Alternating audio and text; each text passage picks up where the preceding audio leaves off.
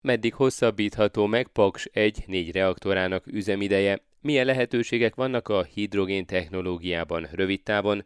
Hogyan lehet egy függönnyel pénzt megtakarítani? Erről lesz szó a következő percekben itt az Energiavilágban, az Inforádió energiaipari magazinjában. Üdvözlöm a hallgatókat, Király István Dániel vagyok. A következő fél órában tartsanak velem. Energiavilág. Az energiavilága a világ energiája. Akár kétezer-ötvenig is meghosszabbítható lehet Paks egy üzemideje, nyilatkozta az Inforádiónak Aszódi Attila. Az atomenergiaipari szakértő hozzátette azonban azt is, elképzelhető, hogy az üzemidő hosszabbítás időtartama blokkonként eltérő lesz. Ezt a még hátralévő vizsgálatok, illetve az engedélyezési eljárás után lehet biztosan megmondani. A beruházás költsége azonban már most is számítható, és nagyjából egy-két milliárd euróra tehető.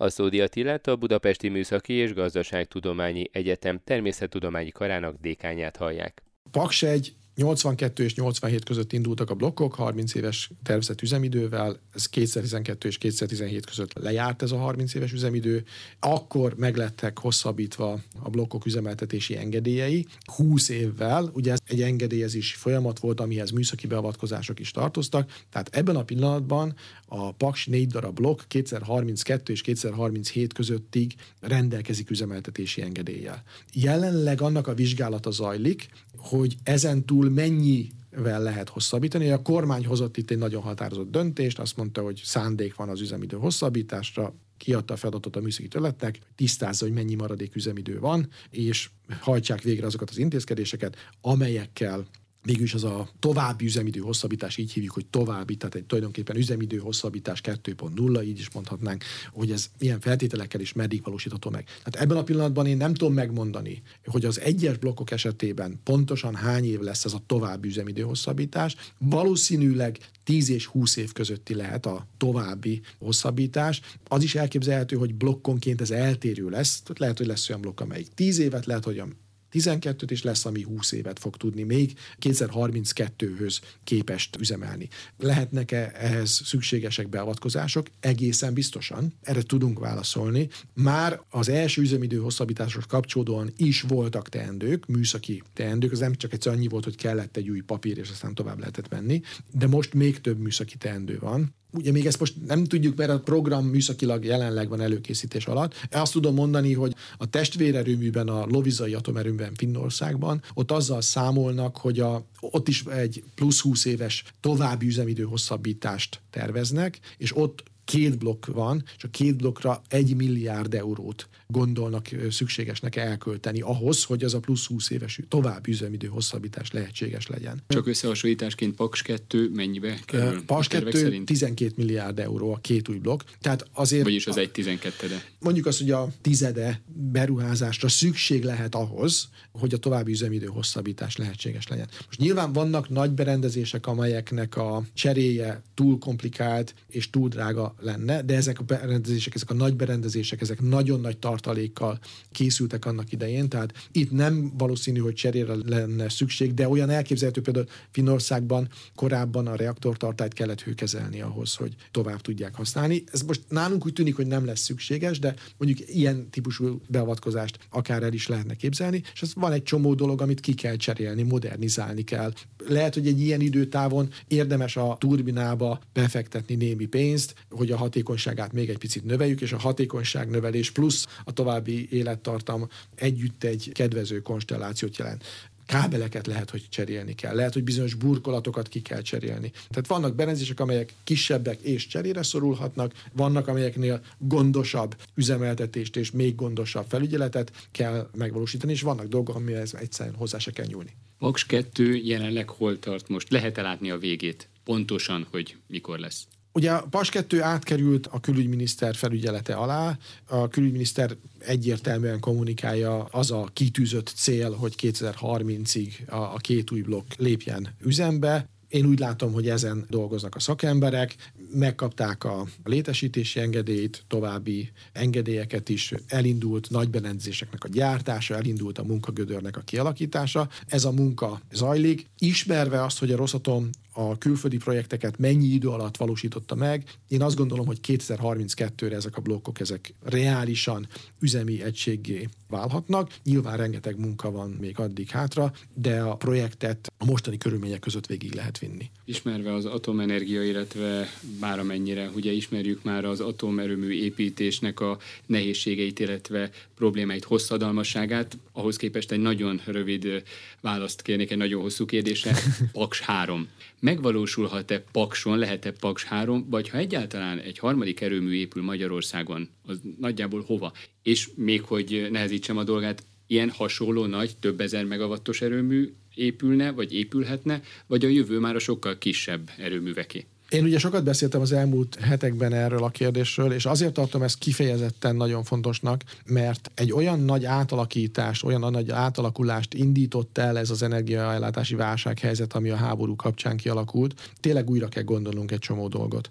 A kérdésére a válaszom komplex, mert egyrésztről annyira nagy villamosenergia igény növekedés látszik, a különböző termelőiparok magyarországi meghonosodása miatt, amiatt, hogy a földgáztól el kell távolodjunk, és mondjuk a fűtést egy jelentős részben át kéne állítanunk hőszivattyúkra, más megoldásokra, hogy egy nagyon komoly villamosenergia igény bővülés látszik. Ez szerepel egyébként már a kormány energiastratégiájában is, de hogyha komolyan vesszük azt, hogy a földgáz hosszú távon drága marad, és az ellátása kérdésessé vált, akkor mindenképpen még jobban felerősödik az az igény, hogy a földgáz felhasználást csökkentsük. Tehát ez szükségessé teszi azt, hogy beszéljünk Pakson kívüli nukleáris létesítményekről is. Na most a Paks három az egy ilyen jól megfogható név, egy rövidítés, valójában nincsen arról szó, hogy a paksi telephelyen lehetne még atomerővet építeni. Ez a telephely, ez, hogyha megépül a Paks kettő, akkor tele lesz, de akár a Duna mentén, mondjuk Pakstól délebre akár, akár a Tisza mentén lehetséges lenne atomerővet építeni. És egy Paks hármat a Tisza mellé, vagy egy Paks három á, egy Paks három bé, egy Paks három cé, szóval sok kicsire lenne szükség, vagy megint egy két, három, négyezer megawattos erőműre? Én azt gondolom, hogy egy vagy két darab ezer megawatt körüli blokkot kellene egy teljesen más telephelyen elképzelnünk. Ez a mi számításaink szerint minden további nélkül elférne a magyar villamosenergia rendszerben. Én azt gondolom, hogy az évszázad végéig az atomenergia biztosan benne marad az energiamixben. A mi számításaink azt mutatják, hogy akár háromezer megawatt plusz kapacitás a magyar villamosenergia rendszerben nukleáris bázison elférne. Ez a villamosenergia rendszert még stabilabbá és jobban működővé tenni. És ezen kívül, tehát a nagy egységeken kívül, én azt mondom, hogy az a trend, amit látunk, hogy a nagy reaktorok mellett megjelentek kis reaktorok, ez mindenképpen figyelemre méltó, és újra visszautalok a földgáz függőségből származó problémákra. Nagyon sok településen a, a fűtés az most magas gázárak miatt megkérdeződött, és ezek a kis reaktorok például ebben tudnának segíteni, hogy egy nagyváros mellé odarakva egy ilyen kis reaktort, lokális villamosenergiaellátást plusz hőellátást tudna biztosítani, és akkor tudnánk ténylegesen távolodni a, a földgáztól. Tehát én azt gondolom, hogy a jövőben nagy reaktorok és kis reaktorok egyaránt fognak épülni.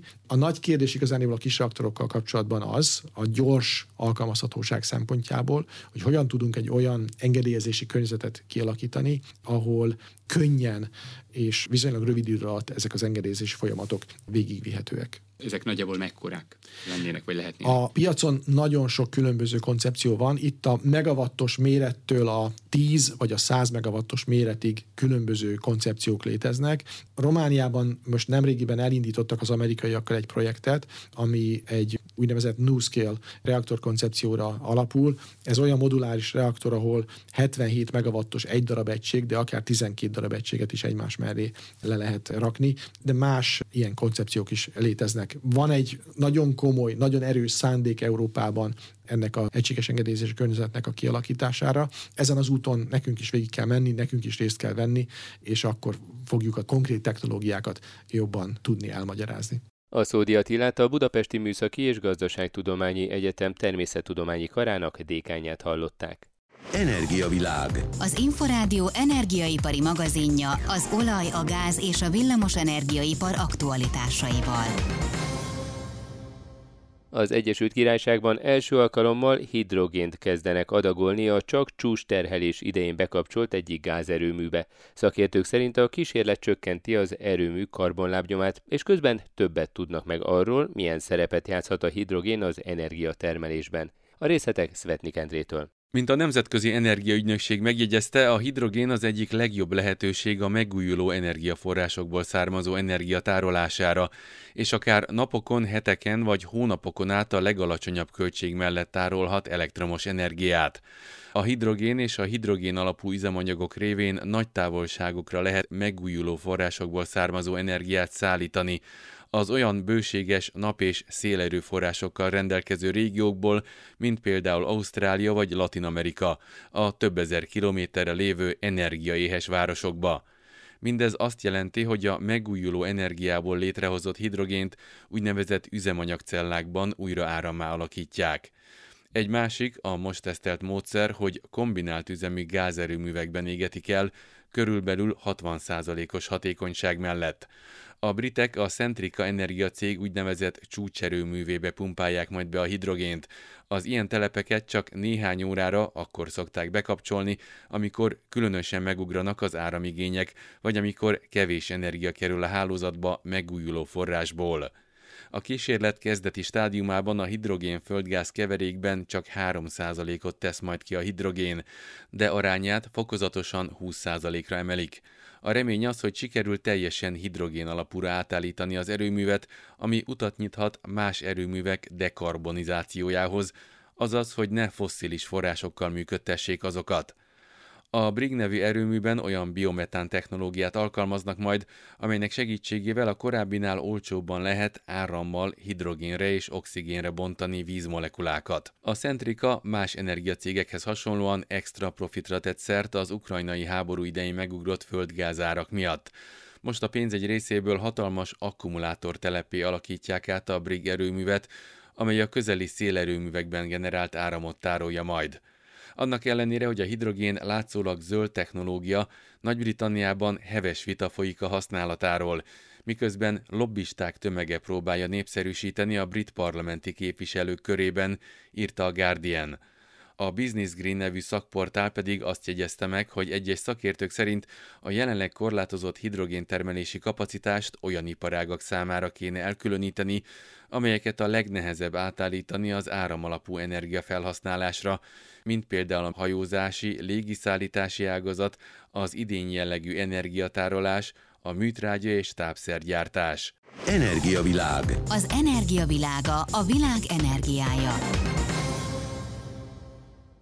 A magyar állam a hidrogén technológiában egyszerre lát dekarbonizációs lehetőséget, ipar és közlekedésfejlesztést is, mondta az Inforádió Aréna című műsorában Gulyás Tibor, a Technológiai és Ipari Minisztérium stratégiai ügyekért felelős helyettes államtitkára. A riporter Exterde Tibor. Magyarországon mit jelent a hidrogén technológia? Hogy kell elképzelni? Ki teszi meg az első lépést? Mi lesz az az első lépés? Ez az átfordulási pont, ez egy rendkívül fontos kérdés, azért fontos pozíciója van az államnak, hogy hogyan látja saját magát ebben a helyzetben. Mi egyszerre látunk ebben dekarbonizációs célt, látunk benne iparfejlesztést, látunk benne közlekedési szempontokat, és igyekszünk mérlegelni azt, hogy mi a realitás ebben az országban, hol érdemes ezzel foglalkoznunk. Amióta a stratégiai célokat lefektettük, azóta egy az energiát meghatározó, a mindennapjainkat meghatározó komplex körülményrendszer állt fenn, és ez visszaigazolt, hogy igenis ezzel kell foglalkozni, és azok a támogatási ösztönzők, amiket ezen a téren megfogalmaztunk, ezek el fognak tudni indulni az elkövetkezendő időszakban. De hogy kell elképzelni gyakorlatban? Hasraütve mondom a példát, de tudom, hogy például a Toyota az évtizedek óta foglalkozik. Bekopog a Toyota a minisztérium, és azt mondja, nekem van egy technológiám hidrogén hajtású autókra, találjuk ki, hogy hol lesz a töltőállomás, ki fogja tárolni, ki fogja a biztonságát megteremteni, mi lesz ennek a hálózata, tehát így működik a rendszer? Így is. Nem a Toyota, hanem más érdekelt kopogtatott be, hogy látják, merre megy a világ, és szeretnék tisztelettel megkérdezni, hogy akkor a töltőállomások kiépítésénél van-e együttműködési lehetőség. Ez nyilván lépéshelyzetbe hoz minket, az érdekeltekkel végig kell venni az, hogy a töltőállomások kihelyezése hogyan ütemezhető. Ez egy rendkívül fontos kérdés, mert kulcsfontosságú abban, hogyha nincs töltőállomás, akkor nem fognak megjelenni ezek az autók a piacon, hogyha ezzel kapcsolatban semmiféle technológiai körülmény nem áll fenn, akkor áll minden a környezetében, tehát nyilván lépnünk kell, és elkezdtünk vele foglalkozni, és célul tűztük ki, hogy megkezdjük a töltőállomásoknak a kiépítését hazánkban. Ilyenkor ki vesz részt a töltőállomások kiépítésében? Nyilván az állam az adófizetők pénzéből nem biztos, hogy töltőállomásokra akar most költeni. Ilyenkor bevonják a MOL-t például, akinek már van egy masszív gyakorlat a töltőállomások építésében, vagy egy harmadik szereplő jön? Természetesen vannak azok az érdekeltek, akik ezekben a kiépítésben első szereplők, ugyanakkor azért megjelenik az állam abban, hogy ezeket hova érdemes kiépíteni, onnantól kezdve, hogy az állam egy ilyen döntésben részt vesz, mérlegelnie kell azt, hogy ösztönzőt is társít mellé, hiszen mégiscsak beleszól a piacnak a működésébe azon érdekek mentén, ami az ország közlekedése szempontjából fejlesztési prioritást élvez. Gulyás Tibort a Technológiai és Ipari Minisztérium stratégiai ügyekért felelős helyettes államtitkárát hallották. Energiavilág. Az Inforádió energiaipari magazinja az olaj, a gáz és a villamos energiaipar aktualitásaival. Termofüggönnyel csökkenteni a rezsiköltségeket a Budapesti Corvinus Egyetem négy diákja. A fiatalok az ötletükkel az úgynevezett Kézfest nevű verseny budapesti döntőiben nyerték el a zsűri első díját. Mind a hat résztvevő egyetemi csapat azt a feladatot kapta, hogy olyan ötlettel álljon elő, ami olcsón, könnyen megvalósíthatóan energiamegtakarítást eredményez. A Corvinusos ötlet két egész öt százalékkal csökkentheti a felhasznált energia mennyiségét, mondta el a csapat Inforádiónak nyilatkozó tagja, Márka Evelin.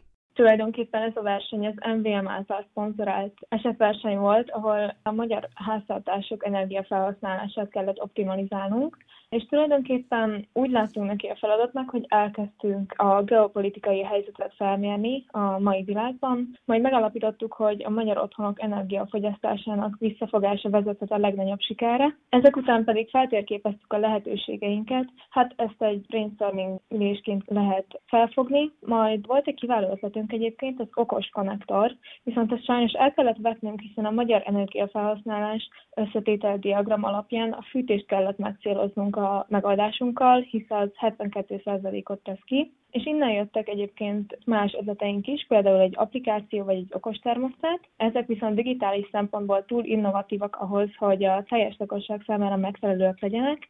Így lyukadtunk ki tulajdonképpen ehhez a termofüggönyhöz, ami végül a teljes megoldásunk is lett. Ezt tulajdonképpen igazából tényleg úgy kell elképzelni, mint egy igazi függönyt. Annyi különbsége, hogy sokkal-sokkal jobban hőszigetel, emiatt télen rendkívül erőteljesen tartja a meleget, illetve nyáron a hideget.